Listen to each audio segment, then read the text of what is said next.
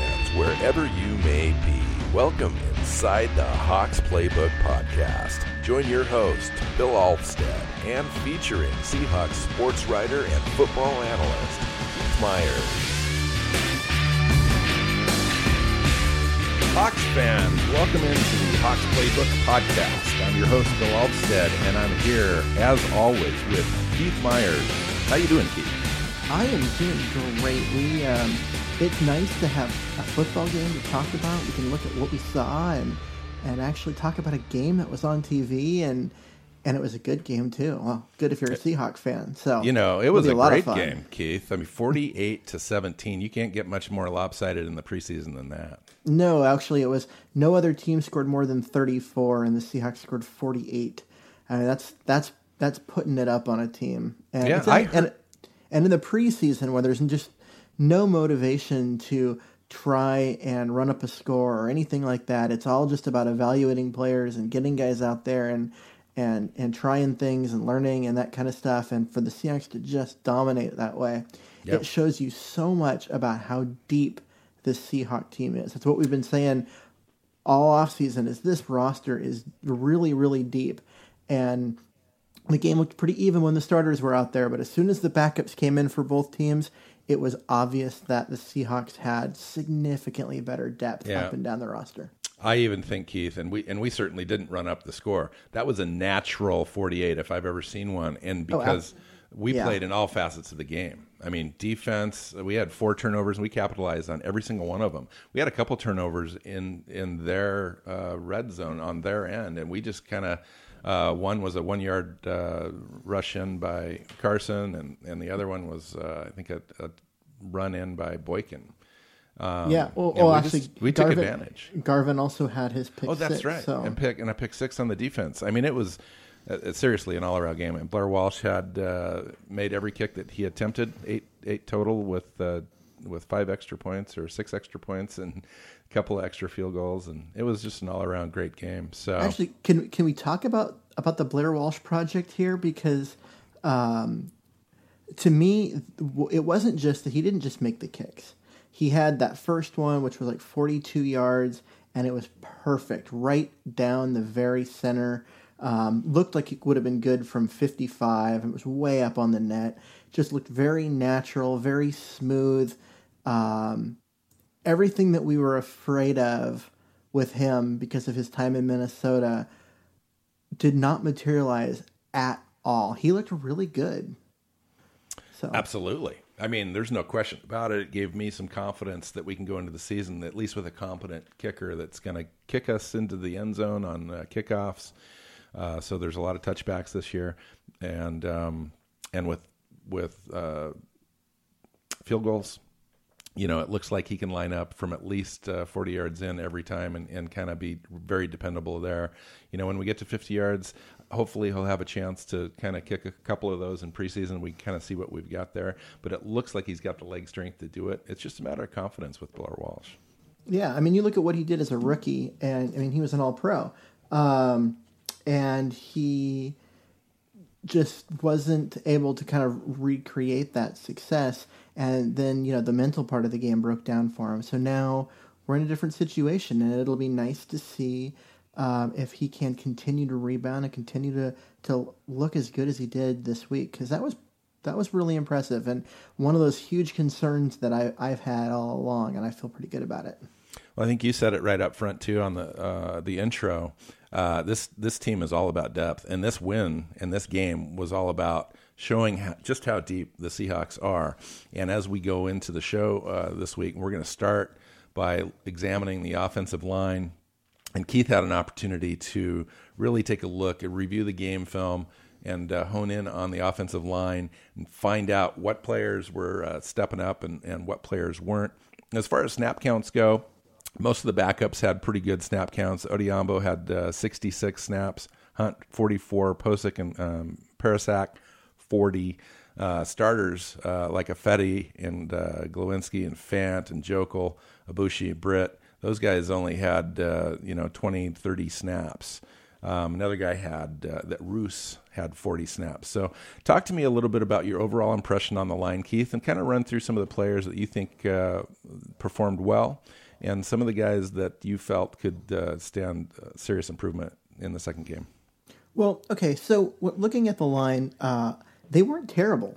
And I don't know how long it's been since we've been able to honestly say, um, you know, without rose-colored glasses, that um, the offensive line isn't wasn't terrible. And they weren't. Um, I really liked what I saw in terms of improvement out of George Fant at left tackle, uh, comparing where he was last year, where he just was completely outmatched and shouldn't have been out there, um, to this one where he, you know, playing against the starters, that first sequence, he held his own and looked good. I mean, he didn't dominate, but we're not expecting him to at this point. He's um, he is still very much a work in progress, but he looks the part better uh, physically, and you could tell he wasn't having to, uh, because of the the extra muscle and stuff that he's put on, he wasn't having to Um, overextend himself just to compete physically. And, and that made things look a lot smoother and a lot easier for him. I really like that progress. I think um, having Joeckel next to him at left guard was nice because of the experience. Um, I didn't notice and the on, this, field, on the field coaching too. Yeah, I didn't notice it when I was watching live, but when I went back in and, and rewatched the game, there was a lot of after plays where on the way back to the huddle, the two of them were talking, um, going up to the huddle, and it's like, play after play after play, you get the two of them um, together. Now, they didn't play uh, together that long. I mean, there was only uh, nineteen plays for Joeckel and, and um, what is it, twenty-one for Fant. So they didn't, they weren't on the field at the same time, but it was, I probably saw it at least six times where um, where Joeckel was talking to Fant on the way to the huddle before they, they snapped the ball. And that's a good sign to me because you're you're getting teaching, you're getting experience. It's going to settle Fant down. It's going to keep him calm, keep him centered, keep him uh, doing his thing. And I, I just really like that combination. I thought they played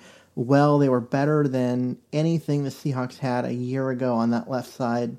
Um, you know, any of the combinations that, that they tried. So I, I was I was really pleased with that. Of course, Justin Britt had a good game, uh, all ten snaps of it. Uh, but he looked he looked good out there. Um, I was impressed with Aboushi at right guard too. I thought he did well. Didn't do much as far as getting a push for the running game, uh, but his pass blocking was good. He's got really good feet for a guard, and I was Keith, I was I was happy to see that too. I got a question about Aboushi. I did notice that he took the first snap with the starting offense. Does that mean anything at all? Uh, it maybe. Uh, we'll see what happens this week. Um, the fact that he did take the first snap with the starting offense. In fact, he played that first series. Um, is a good sign for him. It's not necessarily a good sign for Glowinski, uh, but it, it they are in a competition. And so if Glowinski starts week two, I don't think that's meaningful for Aboushi either, other than that the competition continues. But if Aboushi gets the start again, I think what it shows is that he has uh, the lead in that competition. So why don't you go ahead and move through uh, the rest of the guys um, on the line and, and just quick impressions on, on each one of them. Okay, so um, Adeyembo played actually pretty well. He played better than I expected. Um, he was better at guard than at tackle.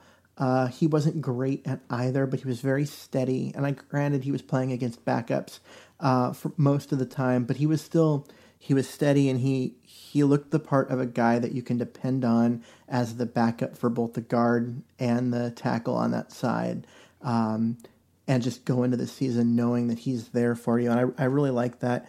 Um, I was fairly unimpressed with Joey Hunt um, at center. He made a lot of mistakes, missed some just whiffs on some blocks, um, got ran over a couple times. So it was it, it, I was pre- kind of unimpressed there. And on the same note, um, Pocic looked absolutely comfortable at center. I know that's where he played in college, but the team's been working him out almost extensively at um, right tackle. Uh, he slid over as the, he was the third, um, the third center, and looked really comfortable there. I mean, he's got great feet, quick hands, got that little bit of a nasty edge. I like Pocic. He's gonna be a good player. Yeah, I and, have to say, Keith, I was pleased to see him get some time at center because I just wanted. I think if the team has its choice, I think uh, because other players are emerging, and we'll talk about some of the other players that are kind of on the bubble, some of those guys you want to make the team. Um, I think Joey Hunt, is his job is really on the line. I mean, he's got probably, to me, right now, maybe a ten percent chance to make the team because they need his roster spot. And if Pocic can come in and, and take snaps as a backup center, um, that, that just makes the most sense to me. If if uh, Pocic doesn't push Ifedi out of that right tackle spot, and you can talk about that in a minute too. Well, I was, I was I'm kind of saving that for the end of this um, offensive line uh, discussion because okay. um, really the only other player that I, that I wanted to get into before we got there was Glowinski, who looked okay. Um, as the, the you know the right guard, which is where he's competing. Uh, he looked steady, unspectacular. He doesn't look drastically improved from last year, um, and that's not a good sign for him. I'm a little concerned that he isn't developing and making progress as fast as um, we think he should. And uh, you know, of course, we still have three more games, and a lot can change. But at this point, I would say uh, just. Based on what I saw in the film, I would give Aboushi the the nod for that starting job, which in my mind means that the starting five is fairly well set. You've got um, Fant, Joeckel, Britt, Aboushi, and then the right guard. And notice I didn't name you mean the, the right, right. You mean the right tackle or the right tackle? Notice I didn't name the right tackle yet because that's the last guy I want to talk about, and that's Ifedi, who looked completely out of place. Um, his I was disappointed, Keith. I really uh, was. I was hoping he would come out and, and punch somebody, and he just didn't. Looks very uh, laid back to me, uh, uh, kind of lethargic, if I looked, if, if I was looking for a word. Yeah, no, that's actually a good way to put it. He seemed almost disinterested at times, which was like shocking because, you know, one of the big selling points for him is his nasty attitude and all of that. And he just didn't look like he was all that interested in being out there. His feet were so slow. Like, I know I've been saying that since before he was drafted, and that's that was my concern with him and why I didn't want Seattle to draft him. Uh, but it's like, okay, he's been a pro now for um, over a year. Agility drills, maybe they can do something to, to make it work. And he just does not look like an N F L tackle because he just doesn't move his feet quick enough. He can't keep himself in position. Um, he was beaten over and over and over again. Now, in a sense, it made that made life a little easier for the quarterbacks because they knew where the pressure was coming from. On every snap, uh, the pressure was coming from the right from the right defensive or from the left defensive end, but from their their right side. So you just watch which way Ifedi's getting beat and run the other direction, and it made it um, it, it made it you know. It it made it a little simpler for them, but it's why not, every not play ideal. It looked like not they, ideal they for were, the offense. Though it isn't ideal, but at the same time, it's better than last year where the pressure was coming from anywhere and or everywhere. Um, well, let's be honest, I, I, Keith. I was let's, just let's, really not impressed with what Ifedi did, like in any let's, sense. Let's let's take a step back a little bit and realize that this is only the first preseason game. Uh, Ifedi's only had a certain amount of snaps out there in practice on the right side. He's faced arguably some of the best defensive ends in the entire game in practice. Um, you know, San Diego's no slouch on their defensive line as well. Pretty decent team. Um, uh, yeah, I'm concerned as you are. I saw the same things that you did.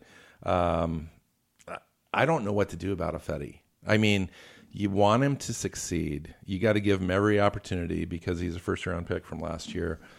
They've switched positions for him. The team ideally would like to see him start at right tackle, but you can't ignore Pocic. Yeah, so you have um, they drafted Ifedi to be a right tackle. I think you have to give him a shot and see if he can play the position.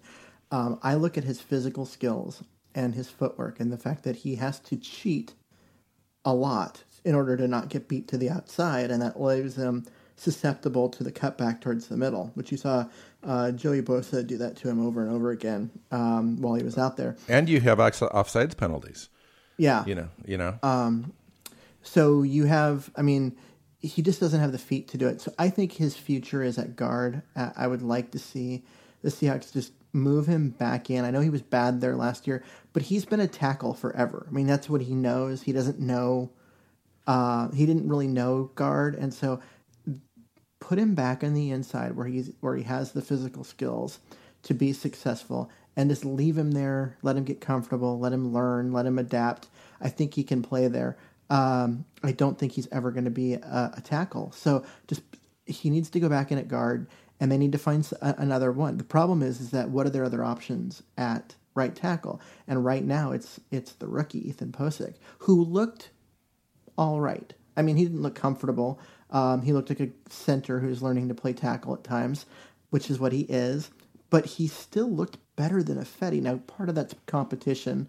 Um, Pocic didn't get in there until the second half, and so he's he just was, a better lineman, Keith. He's he just is. he is a under, he's a better football player than Ifedi. He is. He's um, he's he's got quicker feet. He he he generates power using um, you know. without leaning. He is quicker with his hands. So he can get that punch to, to jar the defender, but then also not overextend himself. He's just a better player. He needs seasoning. He need, yeah, he just needs time. He needs a chance to get in there and, and continue to get reps and continue to play and to make those rookie mistakes to learn from and to, to play enough so, so that there's teaching tape on himself so he can watch that tape and, and really get better. I, I have a lot of high hopes for Pocic. I think he's going to be a really good player. And so I want to see him play. And I, if it was me choosing, he'd be the starting right tackle as of right now, and not Ifedi. Well, I tell you what, Keith, um, this Friday is going to actually be a good test for Ifedi uh, because we're going up against Minnesota. And we'll talk about Minnesota a little bit uh, in a little bit towards the end of the podcast. But they've finished in the top six in total yards and points allowed in two thousand sixteen. Mm-hmm. So, and they're going to be, they've got a nice front seven on that team, and it's going to test where Ifedi's at. It's going to show where Ifedi's at, exactly where he's at. And I think he's probably going to end up getting three or four series. Um, and it's kind of do or die for him, I think, in this game. There are a lot of decisions that are going to be made in this game. Everyone says it's the third game. Yeah, the third game is great, but by then, most of the coaches have a pretty good idea of who the starters are, and they're getting starters reps in that game so that they can get some rhythm going. The second game, for me, especially this line where they start need to need to make decisions about who the starting five are so they can build some continuity. I think Ifedi's job is on the line right here. Starting job. His starting job is. Um, he won't get cut. His cap no, no, number, no, no. Starting his cap job. number flies upward if they cut him uh, just because of the way the rookie deals are structured uh, for first or, you know, for early picks. Um, And so he's going. He's his job is safe, but whether or not he's actually going to play uh, isn't. Uh, and I agree. the the one The one drawback with that position is that he was more than just penciled in. There's a little bit of pen involved. Um, Count, and counted put, on. Yeah, and, and putting his name on the the starting lineup at right tackle going into camp, because the the one guy they have that's competing is a rookie who they also want to learn guard and center, and so he's not getting a lot of uh, he's he's splitting practice time amongst three positions. Now I think they're gonna you'll you'll see him not get any more reps at guard, and it'll become a tackle center thing. But he's still not getting prepped like he would be um, as a starter going in. Uh, You're right. So Keith. It, it just makes it hard because they've kind of backed themselves into a corner by committing to Ifedi too soon. One other guy I want to talk about on the line before we let the segment go is uh, Luke Joeckel. Yeah, I don't want to overlook him too much because, you know, you kind of expect that guy to come in with that contract, come in at left guard, left tackle, uh, and be competent. But um, we didn't know too much about how Joeckel would adjust to our line, our way of, of doing the zone blocking scheme and so forth. And I was watching him, keyed in on him a couple different times, actually noticed him. He stood out to me as one of our linemen that really stayed with his block um, all the way through the whistle. And that impressed me a little bit. I didn't see a lot of that from from uh, Fant and from Ifedi last year. Uh, I think Glowinski was a little bit better at it, and um, definitely Britt. But to see a guy on the left side in Ifedi uh, go out there, or not Ifedi, but um, Joeckel go out there and just be really competent. Um, nothing flashy, but just a competence there that you could see. I think we can count on on the left side is is really big to me.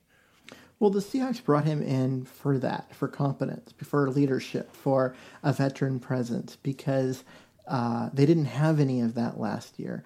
And they they really felt they needed it. Now, uh, Joeckel's not going to be an all-pro. I know he was the second overall pick, and the guys in Jacksonville really wanted him to be, you know, the superstar stud, and he never lived up to that. But the Seahawks aren't expecting him to be that guy. What the Seahawks are expecting is for him to just be leadership, to be steady, to be competent. And he showed uh, during his snaps in that game that he's very much capable of doing that and being someone that our quarterback can count on um, to regularly do it, his job.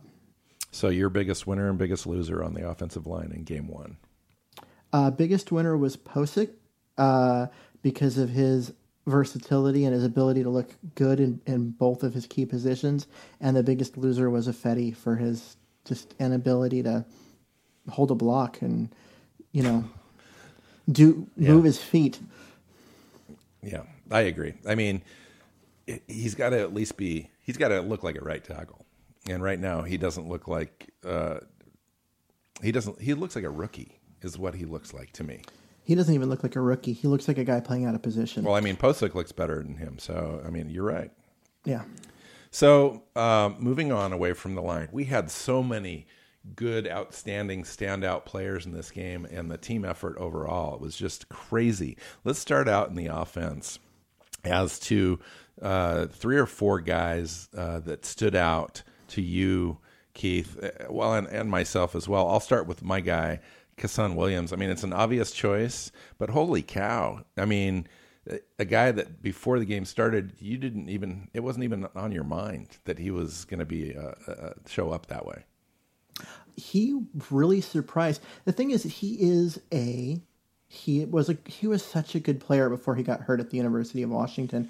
And then it, he just never really fully came back from it. And it's just been this slow process of him slowly getting back and slowly getting back and, really, for the first time, he showed what he looked like as an underclassman um, in college before his injury. And, I mean, that's just what he does. He just went up, those contested catches, right on the sidelines, you know, fighting for the ball, ac- uh, acrobatic, you know, leaping, getting his feet down just inside. I mean, it's some, he had four of them, and there were all these weird twisting um catches, yeah. And he high, like, high pointed the ball. He yeah. got, showed his great footwork coming down on the sideline there on, on that catch that I thought, honestly, at the time was a touchdown. A uh, little closer look. I'm just not quite sure if that toe touched that end or the, uh, the sideline so or not. It's so close. So, it close. so quick. But they ruled in favor of the Seahawks. So I thought for sure when that was reviewed that it was going to get called back. And I watched the replay and I'm like, yeah, I'm pretty sure it's going to get called back. And then they're like, nope, we're going to leave it. And I'm like, huh.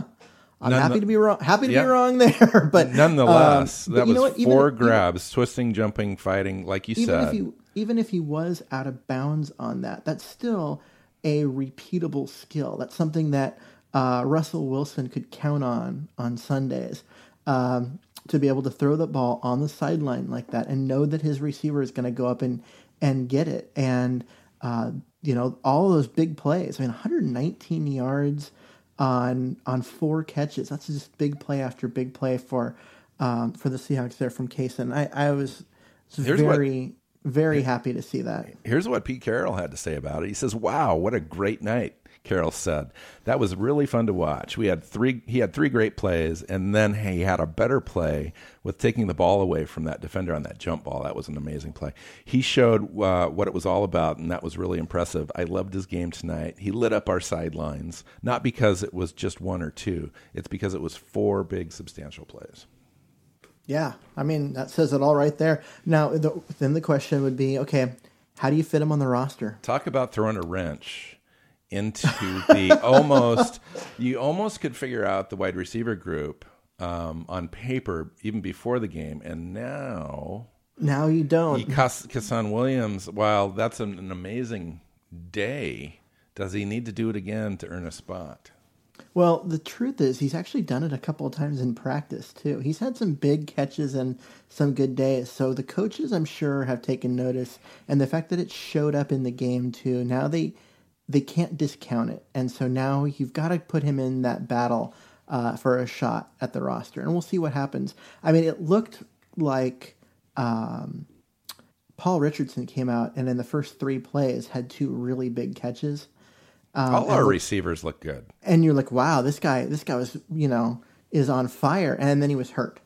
And you're like, well, maybe that's how Kasen Williams gets on the um, on the roster, is because Paul Richardson just got hurt. Well, we learned they, today that he was out there practicing, running routes, catching balls. He didn't participate in team drills, but he's he's fine. It's a grade one sprain. He won't miss any time. He'll be, be one hundred percent ready for week one. So yeah, normal that, normal time missed for that type of an injury is uh, a week to two weeks tops.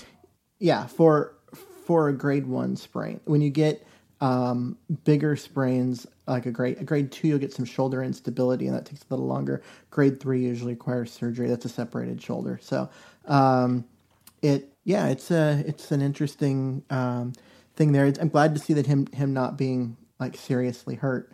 So, uh, but you know, find, like I said, find a path onto the roster. Who gets cut right for Kasen Williams to make, to make the roster? Well, you know, I even really I even like hard. a guy like David Moore, and of course uh, Darboh, who didn't play. I'll give him uh, he, he was injured a little bit and just didn't play. But David Moore came up. I thought he had a really nice grab over the middle on kind of a slant, and um, had a nice gain of about fifteen yards on one play. Another guy I looked at um, with some curiosity, as you know, uh, I've mentioned before, is Cyril Grayson. He was targeted a couple times. One time he kind of overran the pass from Boykin, uh, or Boykin underthrew him. I'm not exactly sure which happened there. Um, so it, it resulted in interception. But I got to tell you, I was extremely impressed with the uh, end zone throw uh, that Grayson went up and grabbed, and just didn't get a foot down uh, in the end zone to to make it a touchdown. That that was some skill right there. Yeah, I mean, he showed some some interesting hands, which I was kind of uh, not really expecting them to show up, because it's one thing to do it in practice. It's another thing to do it in games where the contact's live and you have to fight through contact to get to the ball. Uh, but he showed he had some hands, and and um, there's some skill there. I'm I'm I still think he ends up on the practice squad. Yes, um, unless but, he really emerges with like a couple touchdowns on in the return game, if he yeah. has, has those opportunities. But he, he, to me, looked like a guy that you could, um, you know, you could see some stash future and develop, in. Stash and develop. Yeah, if you if you can get him through waivers, do it, because I think he'll he'll be worth it. Um, well, speaking of another guy that you uh, just mentioned, but Trevone Boy- uh, Boykin, let's move on to the, the backup quarterbacks. Because I, I tell you what, he was probably the player of the game. He looked, other than other than that one throw that was intercepted, he looked solid. He looked good. And it wasn't expected. I mean, when the, yeah. the backup quarterback has been a major issue in camp. Neither of the quarterbacks have been accurate. They haven't looked good. They haven't been making quick decisions. It's been it's been rough for the, both of them. And I think both, it's a, I think it looks like, to me, Keith, uh, like a maturity issue. It looks to me, you know, when a guy doesn't practice as well as he goes out in, in games, um, to me, that that's just about um, taking the job really, really seriously at, in camp, and uh, making every rep count and all that kind of stuff. And uh, to me, you would think with like a Russell Wilson being the leader of your position group, you're learning from the best as far as work habits and, and all that kind of stuff. Um, but obviously, he's a gamer, Keith, because he does he comes out and makes plays. Well, see, I, I wasn't really thinking of, of anything along that those lines, because he's also fighting for his job. I mean, Davis is in there fighting with him every day, competing, trying to to win that job away from him. So I don't think it, that it's that. I think it has more to do with the fact that they play against the Seahawks defense every day. And playing against the Seahawks defense is much different than playing against San Diego, or I saw San Diego, uh, the Chargers, L A Chargers backup. Um And when given a chance to play against the Chargers' backups, they both looked really good. And I think it had, I think it was a quality of competition uh, issue going on there. And they finally yeah. got a chance to to have, you know, that extra half a second to throw the ball. Yeah. Our and, defensive backs in camp are are a bit sticky. Yeah, you look at our fifth and sixth uh, cornerbacks, and they're they're as good as, you know, some of the twos and threes on other teams. So it's. It's rough on, on the backups uh, trying to, to to make plays and, and prove that they deserve a job. And I thought that they came out and played r- really well. I mean, yeah. Boykin was twelve for fifteen with one hundred eighty-nine yards. Um, he had a touchdown pass. He ran for one. Yeah. Um, and a couple scrambles, Keith. That yep. first scramble he had where he kind of went up the middle, it, the pocket kind of collapsed on the sides, and he kind of jutted out into the middle mm-hmm. and uh, picked up about fifteen or twenty yards there on it, and some really nice just little little cuts, not big, huge ones, but just shimmies. And um, I love that about him. Yeah, he's very, very shifty. He looks kind of like a young Russell Wilson once he starts running. Um, I mean, doesn't have that, like, he doesn't have that spin move down yet that Wilson has, uh, where he's like unstoppable. But um, he, he just has those little subtle move motions when once he gets going. I like it. Um, but just like I said, twelve of fifteen. Well, that, the one interception is the one throw that I know he'll wish he had back because. Um, yeah, but you know, it Keith, was, it was on a it, it third. Was, it was a third down play, and it was about a forty-five yard throw. So I mean, it was, it was a pretty decent punt in, it, in all it, respects. I mean, it was it was one of those. It throw was it up for grabs throws. It, it was, but you, you look at it um, from a sense of what's the route and what's the defense, and you know you've got a five nine receiver out there running track, a po- track world class trackster too, run, running a post pattern against cover one, which you don't want to. You don't want to. You don't. You don't throw that. You don't throw the ball on a post route. Um, against well, cover if you one do, you better have a cannon because be, he severely underthrew that ball. Well, and even it didn't even matter if he did or not because you've got the free safety standing there waiting for it. Um, Grayson had the cornerback dead to rights beat. It was if the if the safety hadn't been standing there, it was an easy touchdown. But he was you're you're throwing it right at a safety who's just sitting back there waiting for you to throw it. Um, and and that's just that's not understanding the defensive concepts. And what's up there? There were other options. And I know there was pressure and he just kind of let it go and the score was there. So why not? But to me, show you have to you, show the discipline, show the discipline, know that you're, you have a post pattern versus cover one. That's a combination you don't want. It doesn't favor you ever. Um, as the offensive player, go somewhere else with the ball, know where your hot read is. That post route was not the hot read. So it should have been, he should have gone somewhere else with it. Uh, seriously, though, that's one play. Look at all the other ones. He played yeah. really, really well. Yeah. Um, a lot more confidence in Seattle's backup quarterback situation after that performance.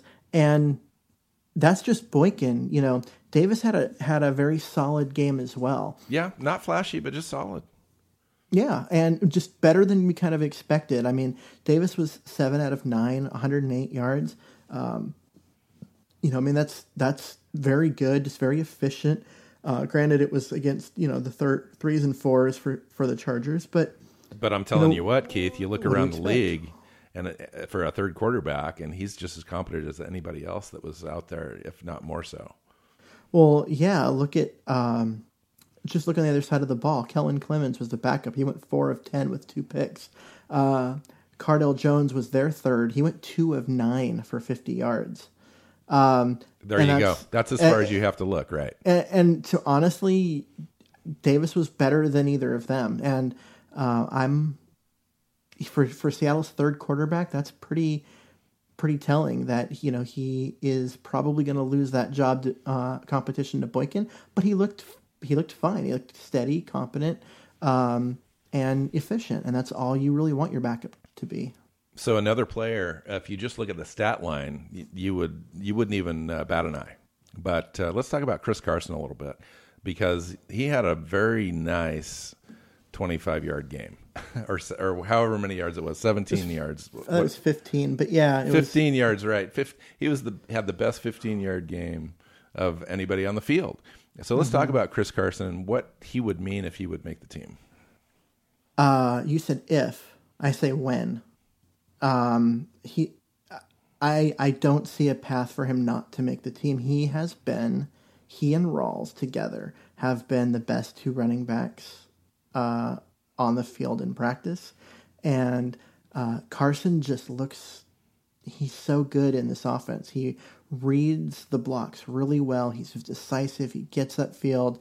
Um, he his stats don't look good because he only had nineteen yards on seven carries, but two of them were one yard touchdown runs. Yeah. Um, so, of course, that hurts the average, right? Um, because, yeah, so it...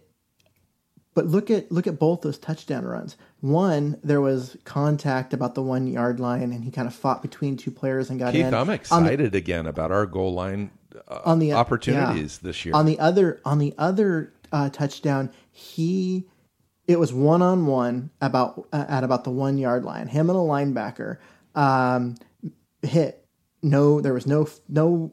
blocking. There was just him and an unblocked linebacker at the one yard line, and he just buried the guy, and they both Lift, landed about three him, yards deep. Yeah, lifted him just off his feet backwards him. and pancaked him. Yeah, just absolute power, and oh, I loved that. I mean, it's just so much fun to watch. And I know, like, talk to talk to me about it. Where has that been? See, you, uh, I don't know. I, I I just don't see how you can leave him off the roster. And it's I don't I don't think not, you can. It's not just from what I've seen in the game. He has he has really shined every single day in practice. He's looked really good. So it's not just, you know, training camp hype and all of that kind of stuff. He it shows up everywhere. It shows up every day. Um, I think you have to get him onto the roster. And at this point, that's well the not only a thing signed for Alex Collins. That's true. But the only good the only thing that I would really love to see him, and not because I don't think he can do it, it's just I would really love to see it, is what he can do in the open field. I mean, he's he looks like a truck running downfield, and I think that if he were to get some space, um, he has an opportunity to take it all the way. And and oh. and the last guy he beats, he's going to pick him up and carry him into the into the goal line. I mean, just unbelievable. He's not a guy that is going to outrun everyone. Um, you know, Marshawn Lynch was kind of that way. He he would. Give him a little bit of space. He's not going to just outrun everyone to the to the corner. He's not a he's not a Prosise. Um, no, uh, but it didn't stop Marshawn Lynch from being great. Um, he just found other ways to punish people along the way, and so that's what you had. That's what you had going there. And I, and I don't want to compare Carson to to Lynch, you know, too right. early. That's that's unfair to to, to Carson, but it, he's not a guy that's going to take it to the house. But you get him out in space. And you get him a full head of steam running out of safety, and that safety is going to want nothing to do with yeah. him. That safety is going to be just scared because he knows he's going to get killed. And that's, I, I, as a Seahawk fan, I love that because that's that kind of intimidation factor that you're looking for. One more uh, thing, he, one more, one more thing he could add to his game uh, that I haven't seen yet is he could catch the ball out of the backfield. I mean, that would mm-hmm. make him gold for the Seattle Seahawks. Yeah, and and Prosise as well. I mean, you can't discount uh, Prosise because he's Chris Carson with passing skills. I mean, you look at Prosise, he's six one, two twenty, mm-hmm. and runs the same way that Carson does. And we just haven't had an opportunity to really see it. Yeah, but he's also just got he's got just lights out speed too. Exactly, he, he can just flat out run away from people. Right. Um, and what a great thing, problem to have, Keith. I mean, think well, about it, our running absolutely. back situation this year. Well, look at look at Collins, who I think is the guy who's probably going to lose out in this competition in order to get Carson on the roster. Um, you know, this is a guy who has proven that he can run in this offense. Did it for the last six weeks down the down the stretch last year, where he was our most most productive running back. Um, and then there was a play uh, this week where you know blitz off the edge, corner blitz, and Carson cuts his routes off, route off after about a yard and a half and just waits. And Boykin hits him out there on, in the in the flat. He becomes the outlet, you know, throwing behind the blitz. And then he takes it upfield. And it's just little awareness like that in order to, to know that, okay, I'm an, I, I'm the hot route here, so I've got to, to bail my, my quarterback out. And he's got good hands. We know he can pass block. He does a lot of these little things really well that yeah. make make him valuable. And this is someone who I don't think is going to make the roster because they're just so deep at running back. So, nice, like I said, nice problem to have. I think both the, the receiver group and the running back group um, really make the offense dynamic this year. It's going to be fantastic, uh, especially mm-hmm. given the fact that our offensive line is coming together a little bit, and Russell Wilson is is really sharp this year in camp and um I think that the, the more playing time that he has with uh, with our skilled position players this year, it's we're going to be we're gonna we're looking really good on offense. I'm I'm excited to see the opportunities that, that come up. As long as the offensive line is league average, this offense is going to just fly. Uh, they don't have to be great. This doesn't have to be Dallas's offensive line last year. They've just got to be average, and this did, offense is going to be really, really good. Did you notice Nick Vannett in this game at all, Keith? Yes, I did. He was he was a guy they had um, blocking a lot uh, next to Ifedi, trying to. I mean, and I don't know if it's um, specifically because of Ifedi's issues, but they did not have him out running routes. They had him pass blocking. They had him run blocking at the point of attack. He had a, I know he had a quiet night, and everyone's like, oh, where'd he go? He, did he even play? But he was out there, and he was, you know, doing what was asked of him, and that was to block. What did you think about Marcus Lucas and Tyrone Swoopes? Uh, Marcus Lucas, I was shocked that he was out there early in the game. Um, just I don't think they, they, other... they didn't want to play Jimmy Graham. No, they didn't. They didn't want to play Jimmy Graham. Uh, Luke Wilson is, is, is hurt. Was hurt, is, right? Is already hurt. So they had uh, Nick Vannett in the primary role, and they were using him as a blocker. And then Marcus Lucas was the other tight end, the guy in the uh, Luke Wilson role, which is why he was able to get a couple catches and, and look okay. You um, know, you got to take advantage of your opportunities when they come up. And if he's out there yeah. and he's making plays, that's that shows good on him. Yep. I actually really I thought Tyrone liked... Swoopes looked good too because he bailed say. his really quarterback out one play. If you don't re- recall, uh, uh, Boykin was scrambling around a little bit and was Shovel looked pass. like he was going to run up the middle and shuffled that ball to Swoopes, and he was all alone. Kind of surprised a little bit for a half a second. Turned around, nobody was there, and he trucked that ball for about fifteen yards.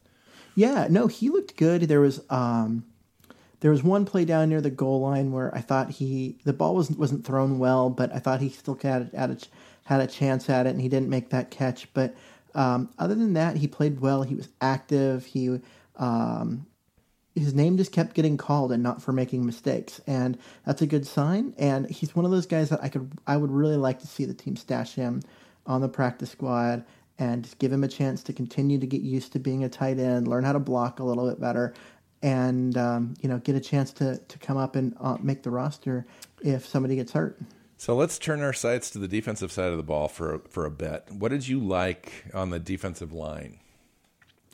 Uh, it's hard because the uh, the defensive line just dominated. Other, not the first drive. The first drive um, when all the yeah. starters were both at run in, they actually struggled a little bit.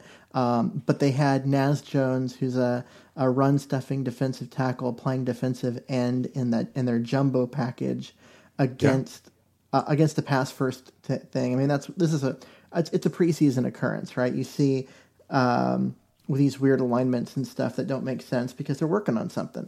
And other than that, our the defensive line dominated, and it was really hard for me to decide how much of it was the line just being that good or the Chargers' offensive line, especially their backup offensive line, just being terrible. Yeah, because no, I agree. A, I think there's, there's a, a lot little of, bit both. of both. Yeah, there's a little bit of both, but you know, uh, the competency level on the San Diego uh, team shouldn't be discounted. I mean, I just don't think they think they came out flat for whatever reason, because their offense is a pretty decent offense. Um, they are, but I don't think they're that deep. And so right. Therefore... Well, we certainly showed our depth, Keith. I mean, there's no yeah. question about it who the deeper team was all around in this game. Absolutely. It was it was just no question at all. But you had guys like uh, Jeremy Liggins, defensive tackle, showing up. Um, Jaron Reed showed up. I, I saw Ruben out there making a play. Uh, Garrison Smith, you know, all of those guys made plays. Mm-hmm. Um, talk about our our uh, linebackers for a second. I mean, you had well, uh, Will Hoyt and Terence Garvin show up big time this game. Both of them showed up big. I mean, um, it looked like Garvin got the start at at Sam linebacker. Uh, it's hard to tell because they played the the nickel um, like right away, but. It, it that's what it looked like to me was that it, it was that Garvin was technically the the Sam starter. Um, he had that pick six, which looked good. And then once the once um, K J and Bobby Wagner came off the field, um, Garvin actually moved over to the weak side and was played the K J Wright role. Um, and I thought looked looked solid there. Will Hoyt came in in the middle and looked really good. He looked, you know, decisive and quick and, and again, you know, competent. Yes, and for a backup, that's what you're what you're asking for. Exactly. Um, and so we just I, didn't have that last year with Coyle. I mean, I really liked him, but you know, he was just on a on a on a different level than a Will Hoyt. Yeah. See, um, Coyle was one of those guys who worked really hard. He tried to p- play football smart, but just as far as the athleticism goes, there was just something lacking.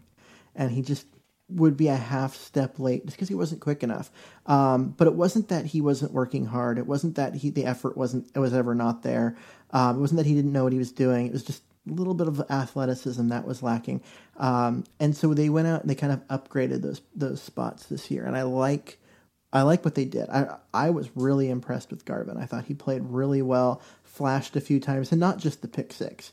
Um, that was a great play, but it was, um, you know, there were a lot of plays against the run, just coming up, you know, running downhill at the running back and, and making the making the tackle. It just looked really good. I, I was happy with the backup linebackers. Right. I think our safeties concerned me just a little bit more than the than the linebackers. We we had a couple of rookies out there. Um, Delano Hill was out there, um, and and looked okay to me playing the run.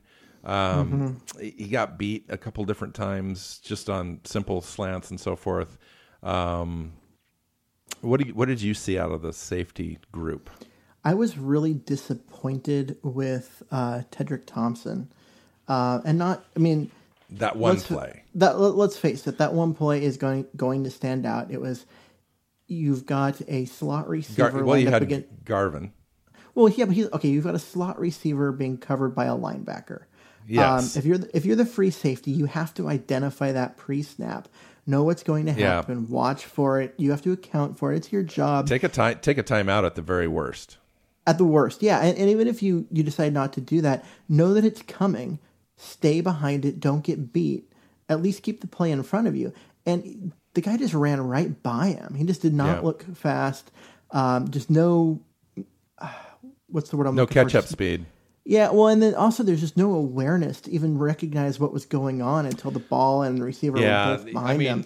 You're going to have a play like that.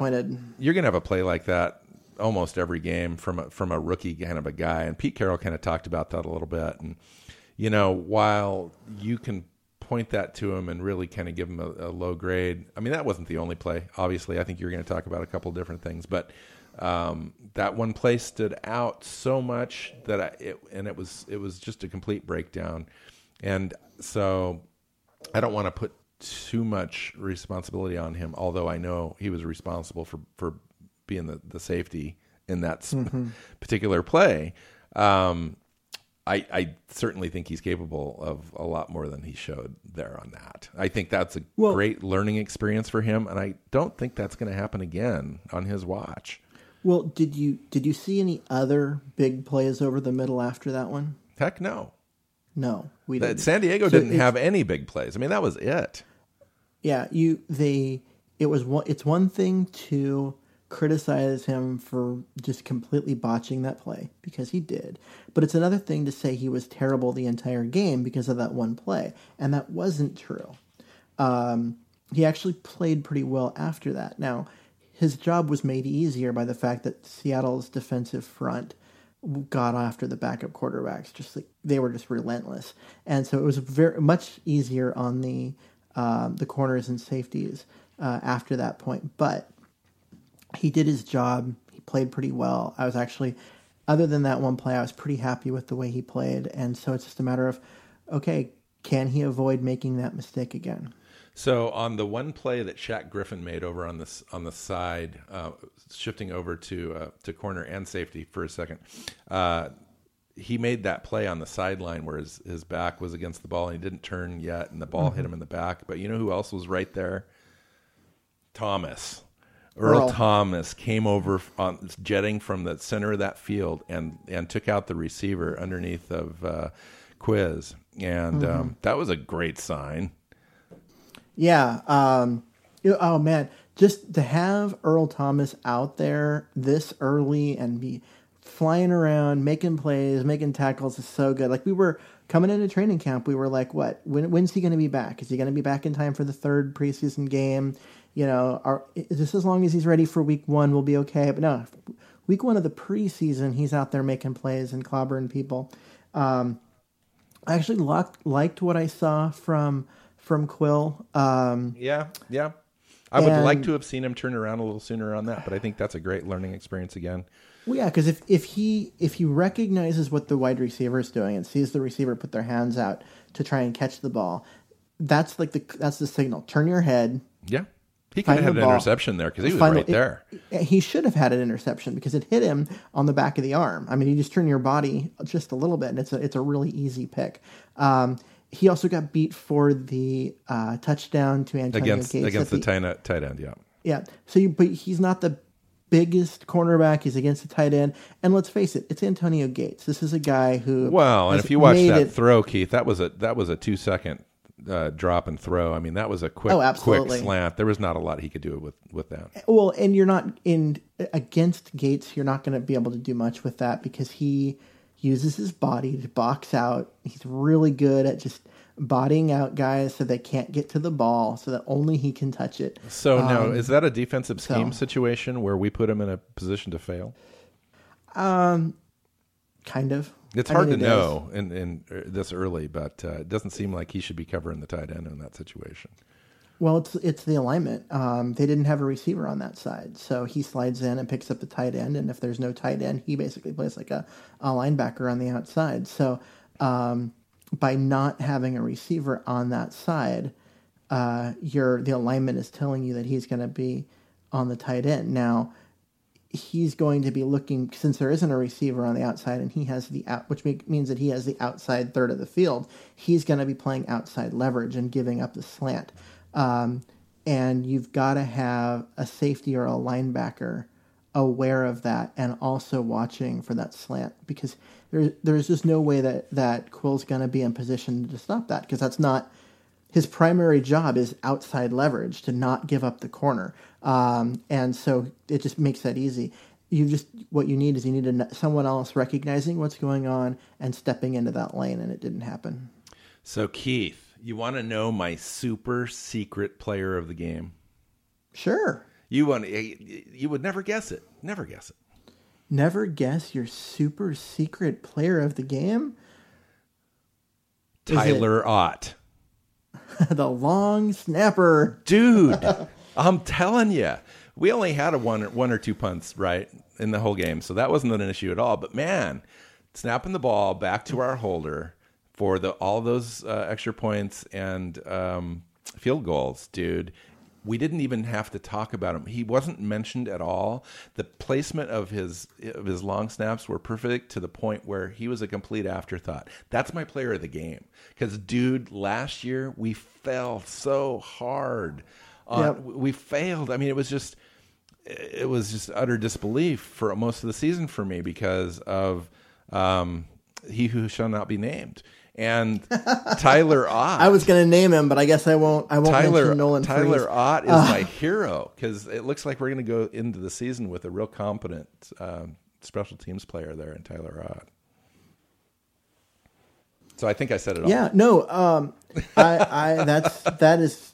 Uh, I, I I hear you. I mean, it's it was really special teams were a concern because we they had the long snapping problem last year. Hauschka, despite being really good for the previous few years, made a lot of mistakes last year. Some of that had to do with the long snapping issue. Um, and then you replaced him with Walsh, who had a lot of a lot of baggage as far as, you know, whether His we could expect game. much.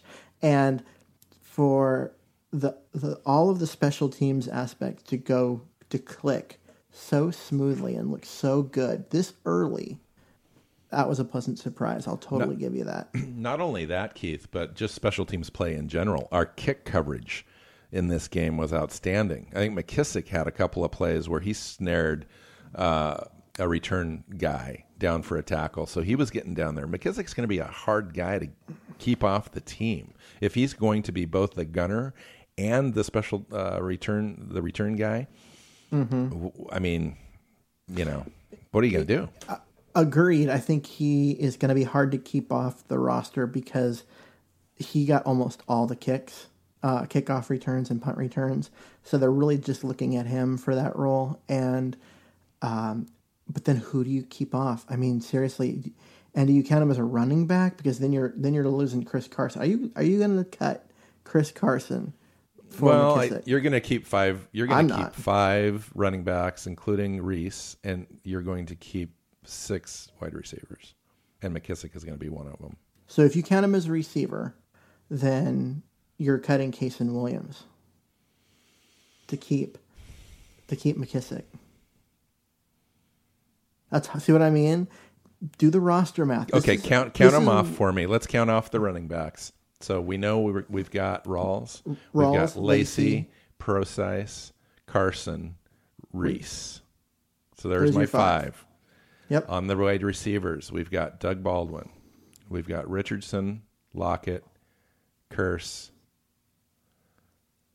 and then we've got to make a decision. And then you've got to make a decision because you've probably well, that's got... four, right? That's four, yeah, or five. So then we've that's got uh, uh, McAvoy. We've yeah. got McAvoy, Kasen Williams, and Darboh. Uh, yep. Those three, one or two of those guys is going to make the team, and one's going to get cut. And McKissic. And McKissic. You oh got to count God. him. Well, if you okay, so you can keep seven wide receivers, but if you do that, you can't. You can't well, keep seven wide one, receivers. But you've got to. But you're going to keep a special teams ace on your team. And and usually, who who does that? That position group usually has that. It's either the wide receivers, it's a corner, it's a running back, safety maybe. Um, where else could you lose a, a guy? I mean, I don't want to. I'm, I'm not quite ready to have this conversation seriously yet because we're not that, quite there yet. But at some point, these decisions are going to need to be made, and these are this is going to be really hard. You can't keep twelve running backs and wide receiver combined, unless you only keep two tight ends and eight um, and eight linemen. Yeah. Um, and you can't keep two tight ends in this offense. Uh, uh-uh, you can't, especially not with the injury history of guys uh, guys like Luke Wilson, um, and you know just the pure inexperience of guys like Nick Vannett. So I think okay, so turn your sights to the defense. Who's who? Can you leave off on the defense? I mean.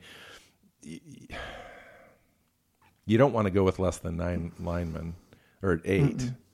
You've got f- five linebackers. You've got f- four safeties. You could Probably. take a safety away and That's have and call McDougald uh, play both slot corner and safety. That's going to be hard to to either. I guess you'd have to drop a defensive back, but you're dropping an extra defensive back, which is someone who's going to contribute on special teams, to keep a seventh wide receiver. But he's right? also your primary returner and gunner. True. But can't he's not a primary gunner. He made some plays, but uh, Nico Thorpe is your primary gunner. Um, and, you know, that's... that's He that's who makes the, the tackles down the field is my gunner. Huh. No, he, he's, he, he's, he's, he's a special teams... specialist is what he is, though, because he's he just is. a returner, and he's not going to give you anything at wide receiver. He's not going to give you anything at running back unless you're in trouble at those positions. Yeah. Um, and even then, like, I mean, you you could use him in the slot and, and keep his route tree really small. Um, you could use him as a third down back as long as you don't ask him to block anyone. Uh, so it, technically there are ways to get him on the field, but it's, It just isn't going to. It really, think, if you think about so it, it's not going to work out in your favor. So this is Even, going to be a question that's going to haunt us all the way through mm-hmm. the last game of the season because they've got to make a decision they now. Do. If it's not McKissic, because he just, you just can't do it. You just can't do the math. If the Seahawks just can't make that cut, they're either going to have to trade somebody, or they're going to have to get a new guy in for McKissic. That isn't McKissic, but can also play a position. Mm-hmm. So you trade a guy like McKissic and somebody else to make a, a roster opening for a specialist, yeah, think, or Lockett comes in and, and is able to be healthy and return kicks. Yeah, Lockett's off the pup. He's practicing. He's not playing yet. Um, he's on target to be ready for week one. So uh, it might be that, that McKissic is keeping his seat warm. Um, and that's the plan, is, is to run Lockett out there. Um, maybe you have uh, Paul Richardson return kicks and someone else return punts um, for the first couple of weeks until Lockett is one hundred percent and you're you're confident in, in him. So what, you're, what you've um, just said is we shouldn't be falling too much in love with McKissic, even though he looks competent. He does. He looks. He actually looks really good in that special teams role, but I... the roster math just makes it hard. And I'm not saying don't fall in love with him. I'm not saying he's not going to make the roster, but if he does, who do you cut? I think you're, you're, you're, you're cutting Kasen Williams um, to keep McKissic. And that seems hard to, to me. Uh, you're cutting a third round pick in Darboh to keep so, McKissic. That's really hard for so me. So then if, if that's the case, if the math is so dicey, then you would think that we would be throwing other guys out there to at least get some some preseason experience. Yeah, I mean, that's part of it. Part of it is you've got Lockett coming back, and so it might just be someone keeping Lockett's seat warm. It might be that there was a competition in practice, and they were told whoever won the competition in practice would get all the all the game touches, and so that's why we saw McKissic out there so much. Uh, I think we saw Mike Davis return a kick Um, at the end of the game. So there was another player, even though he's not your typical returner. And he's um, not going to make the team. Probably and, not. Unless we, have an, unless we have an injury. Yeah.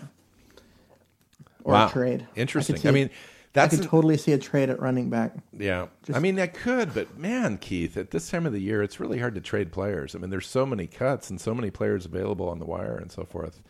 A trade, somebody would really have to want our our guy. Well, wait for an injury. Um, look at look at the Jets and what happens with Iwanu um, now out for the year at wide receiver. They need a wide receiver because they basically had him and a bunch of unproven, inexperienced guys. And if I'm uh, John Snyder, I'm I'm waiting a couple weeks just to make sure that more guys don't get hurt, that Baldwin and, and Lockett are coming back, that Paul Richardson is still in one piece, and then I'm dangling Jermaine Kearse and saying, here's a proven guy who's been in the Super d- Bowl. Do you, dangle catch... Ker- do you dangle Kearse or you d- do you dangle Paul Richardson? I, dang- I dangle Kearse. His contract is... But uh, Kearse has stayed healthy for four years, and, and Richardson can't stay past three consecutive games. Uh, Well, he Richardson played his entire rookie year until the second round of the playoffs without getting hurt. So I'm not, I'm not going to go. Right, I, I was exaggerating, but I'm not going to go that far. You know what I mean, though. That I, I do really, know what, what it's, I, it's hard. I do know what you mean, but I'm, uh, Kearse's contract is one that you want to get out from underneath. If you can get rid of that contract and get a pick back for it, you do it. Especially since he's been passed by Richardson on the depth chart. He'll be, Lockett will be ahead of him. You know, Doug Baldwin's going to be ahead of him. That puts him fourth on the depth chart, at least. He doesn't contribute on special teams anymore. Um, there's just been a lot. I don't know. I just I look at his contract versus his role, his complete lack of production last year. Is despite... that to make room for Darboh? I mean, we talked about the wide receiver group, and even if you throw McKissic out of that scenario, you've still got three guys competing for one spot, and all three of those guys are competent: McAvoy, Darboh, and um. Even our, our seventh round guy.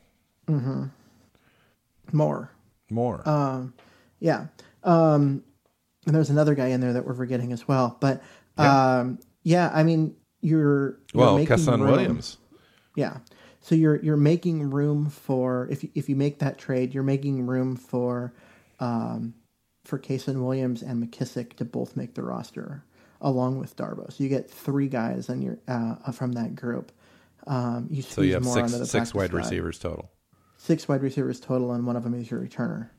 Um, and you just have that. You, you hurt your depth just a little bit, but you're losing the most expendable player of the group um, just simply because what he does is more replaceable. But you're, what you're costing yourself is that experience and the, the veteran savvy and all of that stuff. And I think you can do that in this situation because you've got Russell Wilson and Jimmy Graham and and uh, all of that stuff going on. So I, I if I am John Snyder, I'm dangling Kearse and, and seeing if, if, especially the Jets, because I know they're desperate for a wide receiver if they're interested. I'm watching to see a, what running back in the league is going to go down with a, a um, an A C L injury next week, and can I get them interested in Alex Collins, who had six good weeks at the end of the season last year and showed that he belonged, um, and has that, you know, third down back skills as well. Uh, and just see if I can I can recoup some gra- some draft capital for these guys before I cut them.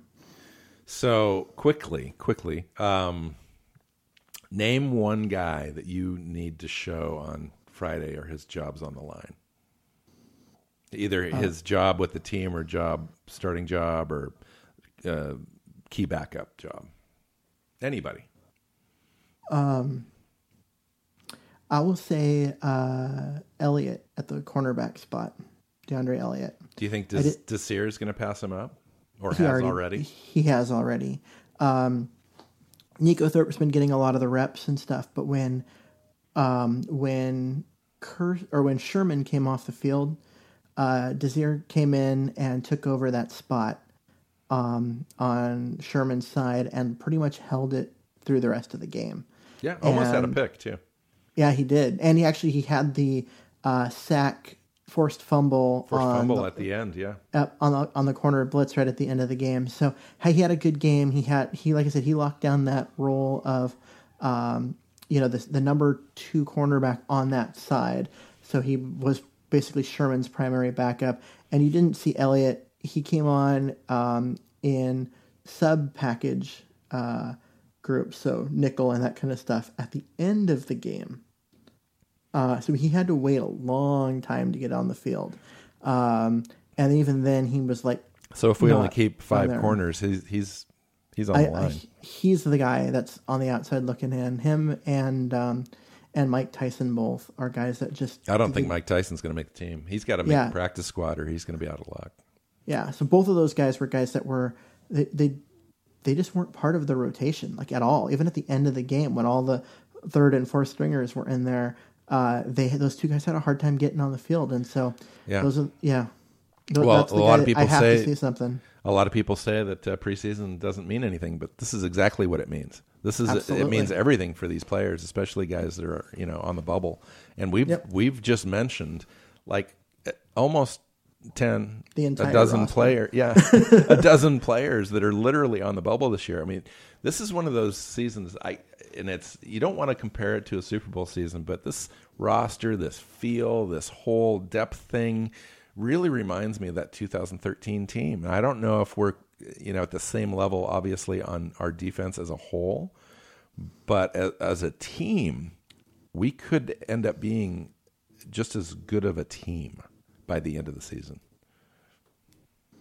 Uh, yeah, I mean, it, to me, it comes down to the offensive line. Um, if they can... If the offensive line can keep Russell Wilson semi-clean and just give him a little bit of time and open a little bit of running room for these running backs, this team is going to be really, really good. The defense looks just deep and solid and very good. The um, offense is just loaded with weapons on the outside and in the backfield, and you know, Russell Wilson is Russell Wilson. So I, this team has a chance to be really, really good. But to me, it all comes down to can the line consistently put it together and be okay? They don't have to be great. Just be okay. And this team will take off and go. So we don't have to wait very long, Keith, until we see these guys again on the field. Uh, we've got a game coming up Friday night against the Minnesota Vikings at home for the first time this year at CenturyLink Field. Uh, kickoff's at six p.m., And uh, the Vikings are coached by Mike Zimmer. They've got a competent team. You know, the Vikings have always been one of those, not always, but the last ten years have been the, one of those teams that just can't get past Green Bay in their own division. They can't go deep in the playoffs. They've got a really nice defense and have for quite a while. Their offense has kind of been lagging a little bit. Um, where do you see Minnesota this year? And, I mean... It's it's going to be hard in the preseason, but but what do you think of Minnesota, and um, what kind of a test will it put on our offense this second preseason game. Well, the Vikings have a very good defense. I actually like this because in the first preseason game, the offense got one series, and that was all you expect. In this one, you generally get two or three. Um, it's you know they play for about the first quarter, so they'll get a few uh, a few series together, and they'll be playing against a good defense with a very good defensive line, a good front seven. Um, you know, Everson Griffin's gonna give them a lot of trouble. Um, and I want to see how they do. I want to see how they react. Can can Seattle get the running game going against this group? Because if they can, um, if they can get Rawls and that group uh, moving, this that's gonna be gonna be outstanding. Um, and if they can't, you know, that, that doesn't necessarily mean much. It's still early in the preseason, um, and uh, his own running game takes a while to get together. But that's that's what I want to see. I want to see them. them get that running game going, or at least pass block and, and show that they can do some stuff. On the other side of the ball, uh, Seattle struggled a bit um, against the first team. You know, that first drive, um, the Chargers were able to kind of go down the field and get that touchdown. And I want to see uh, the Seahawks basically step up and and get a stop. You know, that first, you know, the opening possession. Um, it it'll be a little easier because Sam Bradford is not as good of a quarterback.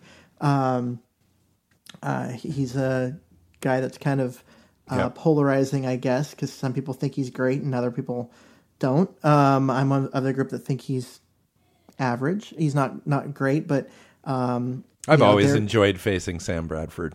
Yeah, I mean, he, he's one of those quarterbacks where if you've got a really good defense, you can shut him down because he doesn't. Ha- his arm strength isn't great. Everything is going to be underneath. It uh-huh. plays right into Seattle's hands. So for yep. for for me, this is the type of team that I like to face as a defense. Um, and uh, and our offense, Keith. I, you know what I'd like to see out of this game is a steady march down the field in that rhythm passing game, uh, aided by some really nice runs if we can get them. So I want to see our offensive line have that push and, and create a pocket for, for Wilson on passing plays. And I'd, I, I'd like to at least see uh, ten points out of that uh, starting offense in the first three series. Yep. And I, I just I just want to see them, the Seahawks, uh, just continue to do to play Seahawk ball, run the ball, you know, big plays on offense. Don't give up the big plays on defense. And please, can we not have any injuries this week? Please, please, please, no more injuries. I hate preseason injuries. Um, so yeah, let's let's just make sure that doesn't happen. Agreed. Awesome. So let's let's put a wrap on the show, Keith. So we got our first game behind us. It was an awesome game, great game actually for a preseason game. Uh, this next one against Minnesota should prove to be a little closer in the score. Um, but you never know with preseason games. We could end up losing this game, and it won't mean anything. And we'll come mm-hmm. back and we'll analyze why we lost, but then we'll we'll give the excuses to why it doesn't matter. That's just what we do because we're we're fans first and foremost. Um, but I think we're going to be okay no matter what we do uh, this coming week. I think we showed in that uh, San Diego game uh, that that this team's going to come together pretty nicely this year. But it'd be nice to see it again uh, to to back up that theory in this game, especially I think against a better quality opponent. So yeah, I think Minnesota is, um, especially in the depth department, is a better team than the Chargers are.